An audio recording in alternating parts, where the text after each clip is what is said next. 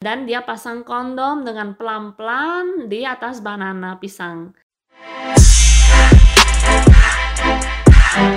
Hai, gue Yorin. Dan gue Bayu, dan kalian sedang dengerin Cerdas, cerita dewasa. Uh.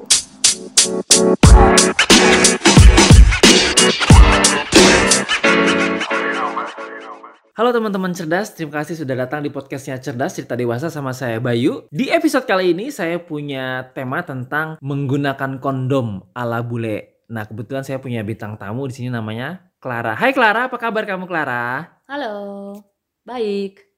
Clara, orang mungkin nggak akan tahu nih kamu ini bener bule atau enggak karena kamu bagus banget bahasa Indonesianya. Coba dong sedikit ngomong bahasa asli kamu. Mm, en este podcast vamos a hablar de cómo usar condón. Yang artinya apa itu?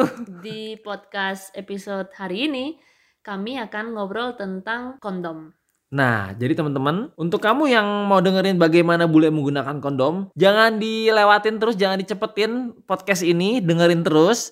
Dan kenapa saya tadi bilang jangan skip video ini karena Clara sendiri punya YouTube channel. Apa YouTube channelnya Clara? Saya punya YouTube channel yang namanya Setengah Bule. Di situ ada video komparasi tentang hidup di Eropa sama hidup di Indonesia. Saya pernah tinggal di Jakarta 4 tahun sampai tahun 2018. Siap. Jadi teman-teman kalau yang mau tahu lebih banyak tentang Clara, narasumber saya di podcast kali ini, kamu bisa lihat YouTube-nya Clara juga namanya di channel Setengah Bule. Itu adalah komparasi tentang budaya bule dan budaya Indonesia. Dan kamu bisa belajar dari Clara bagaimana budaya-budaya Eropa yang bisa dikasih tahu sama Clara. Nah, Clara, dengan tema kita tentang menggunakan kondom ala bule ini, saya mau bertanya banyak, nggak apa-apa ya sama Clara ya? Nggak apa-apa. Yang pertama, apakah setiap berhubungan badan menggunakan kondom itu diharuskan? Iya, kalau orang single atau orang yang belum pacaran, kayak seperti one night stand, atau maupun banyak pasangan yang sudah pacaran lama, tahun bertahun, mereka di sini masih pakai kondom. Oke, kita mulai misalkan ngobrol dari orang yang one night stand. Di sini di Eropa diajarin untuk selalu bawa kondom. Di dompet. Di dompet itu untuk cowok, tapi rata-rata cewek juga bawa. Kalau misalkan cowok itu nggak mau pakai atau lupa, biar kita sendiri sebagai perempuan lebih nyaman. Jadi eh, kondom itu ada dua fungsi. Fungsi du dua-duanya penting banget ya menurut saya. Fungsi pertama itu untuk menghindari eh, hamil, hamil apa? Kehamilan, Iya, ya. kehamilan. Kehamilan. Yang kedua untuk menghindari seks- Penyakit. sexual disease ya penyakit kayak seperti misalkan eh, HIV. HIV atau ada yang lain-lain yang sangat contagious dan bukan mungkin orang bersih di, di di luar bersih wangi banget tapi kita nggak akan tahu kalau orang itu punya penyakit atau enggak jadi bukan eh, orang bersih berarti bersih nggak tanpa penyakit bersih. ya itu harus ya. di highlight jadi karena kami tidak tahu dan di sini di budaya Eropa sangat atau bisa dibilang normal untuk kenal sama satu orang satu malam dan tiba-tiba malam itu eh, seks ha- they have sex. Jadi kami tidak bisa periksa dulu atau minta maupun kita minta orang itu eh kamu nyaman gak punya penyakit atau enggak kan mereka bisa Nggak juga mungkin bo- juga, ya. bisa bohong atau bisa mereka tidak tahu Iya, kan, betul. kan kan kita nggak setiap hari ke dokter untuk periksa itu. Oke jadi itu untuk yang one night stand lebih aman kalau pakai kondom. Ka- kenapa? Karena kondomnya lumayan aman. Mm, dokter-dokter bilang sampai 98% kalau tidak putus atau kalau tidak Sobek. sobek. Eh, biasanya nyaman dan kan ada banyak teknologi juga sekarang untuk bikin kondom itu semakin tipis, supaya nggak keganggu meras apa rasa feelingnya. Tapi em, bisa bisa enjoy sambil nyaman It- itu aja. Jadi di sini bukannya udah di brainwash eh, untuk pakai kondom tapi saya inget banget saya umur 12 atau 13 dan ada orang dokter yang datang ke eh, Ke sekolah, di saya. edukasi di sekolah berarti ya. Ya, ada orang yang datang. Terus kami semua super penasaran karena mau diajarin dan tipikal itu dia bawa dokter itu bawa banana pisang dan dia pasang kondom di depan semua kami dan dia pasang kondom dengan pelan-pelan di atas banana pisang dan dia bilang Geli ya, geli geli, Geli, cerita gitu Geli ya. karena itu kan sama teman-teman sendiri di sekolah. Iya. Jadi mungkin oh mungkin saya suka cowok ini atau cowok ini suka cewek itu dan lagi Iya. lihat bagaimana. Jadi di situ ada ada curi-curi pandang ya. Eh, Ketika lagi dipasangin kondom itu dipisah, mereka curi-curi pandang. Ada banyak yang wah saya udah tahu malah Oh, saya iya, iya. saya nggak peduli informasi itu. Jadi sangat biasa dan eh, untuk kita sekarang mungkin bisa ngobrol tentang eh, orang yang sudah pacaran, orang yang orang yang sudah dewasa, misalkan mm, mereka umur 24 tahun dan karena mereka tidak mau belum mau hamil, jadi eh, mereka masih lanjut dengan kondom setiap hari mereka mau berhubungan badan.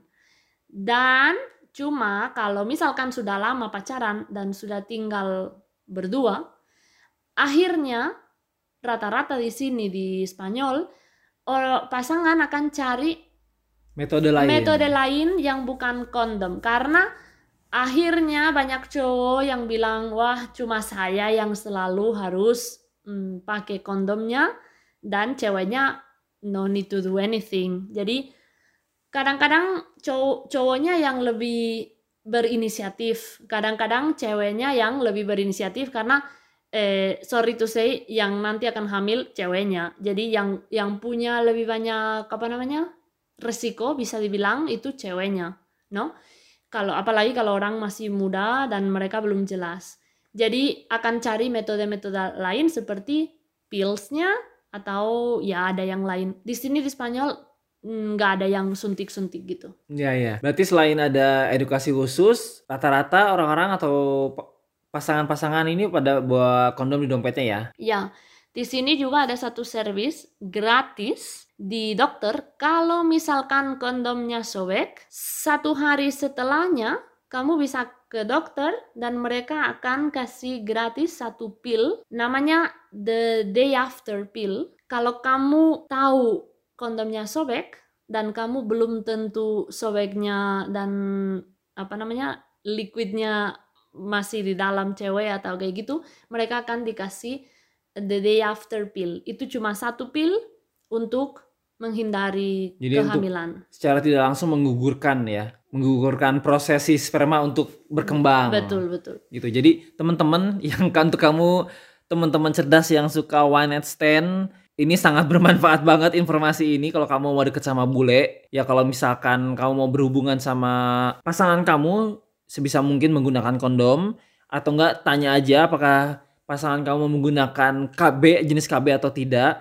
Dan yang pasti coba berhubungan dengan pasangan yang sehat. Karena kalau misalkan kamu berhubungan badan dengan pasangan atau one night stand dengan orang yang kamu tidak tahu kesehatannya, kesehatan luar dalam ya, bisa beresiko untuk kelamin kamu, kesehatan badan kamu, dan juga bisa membawa hal-hal yang negatif untuk badan kamu. Setuju Kalau- nggak? Ya, setuju. Kalau misalkan kamu belum tahu, misalkan kamu kamu sudah dewasa dan belum pernah periksa kalau kamu sehat atau kamu ada masalah penyakit seksual, kamu bisa ke dokter. At least di sini di Spanyol kamu bisa ke dokter dan dengan blood test, periksa darah, kamu bisa minta mereka kan selalu lihat oke lihat apakah dia orang punya kolesterol atau enggak. Dan dengan cara mm, blood test kamu bisa cari periksa HIV dan penyakit lain. Dan saya misalkan saya cerita sedikit kemarin satu teman dekat saya namanya Mariona dan dia tinggal di Australia mereka eh, dia baru kenal sama orang cowok. Cowok dari pokoknya dari sana di Australia. Dan dia bilang dia sangat happy si teman saya ini karena mereka berdua dia sama pacar baru dia memutuskan untuk datang berdua ke dokter untuk periksa dua-duanya. Jadi untuk cewek untuk cewek bule penting banget bahwa cowok itu juga punya inisiatif untuk make sure semuanya aman. Jadi dia sekarang berdua dua duanya udah periksa, udah aman. Sekarang mereka masih pakai kondom, tapi minimal mereka tahu bahwa mereka tidak ada penyakit dan itu menurut saya hebat, bagus banget. Siap, itu dia teman-teman cerita dewasa kali ini dengan narasumber Clara dan nanti kita ke depannya kita akan ada bagaimana mengidentifikasi pasangan kamu yang berpenyakit kelamin atau tidak. Oke, terima kasih Clara sudah jadi narasumber cerdas kali ini. Terima kasih, sama-sama.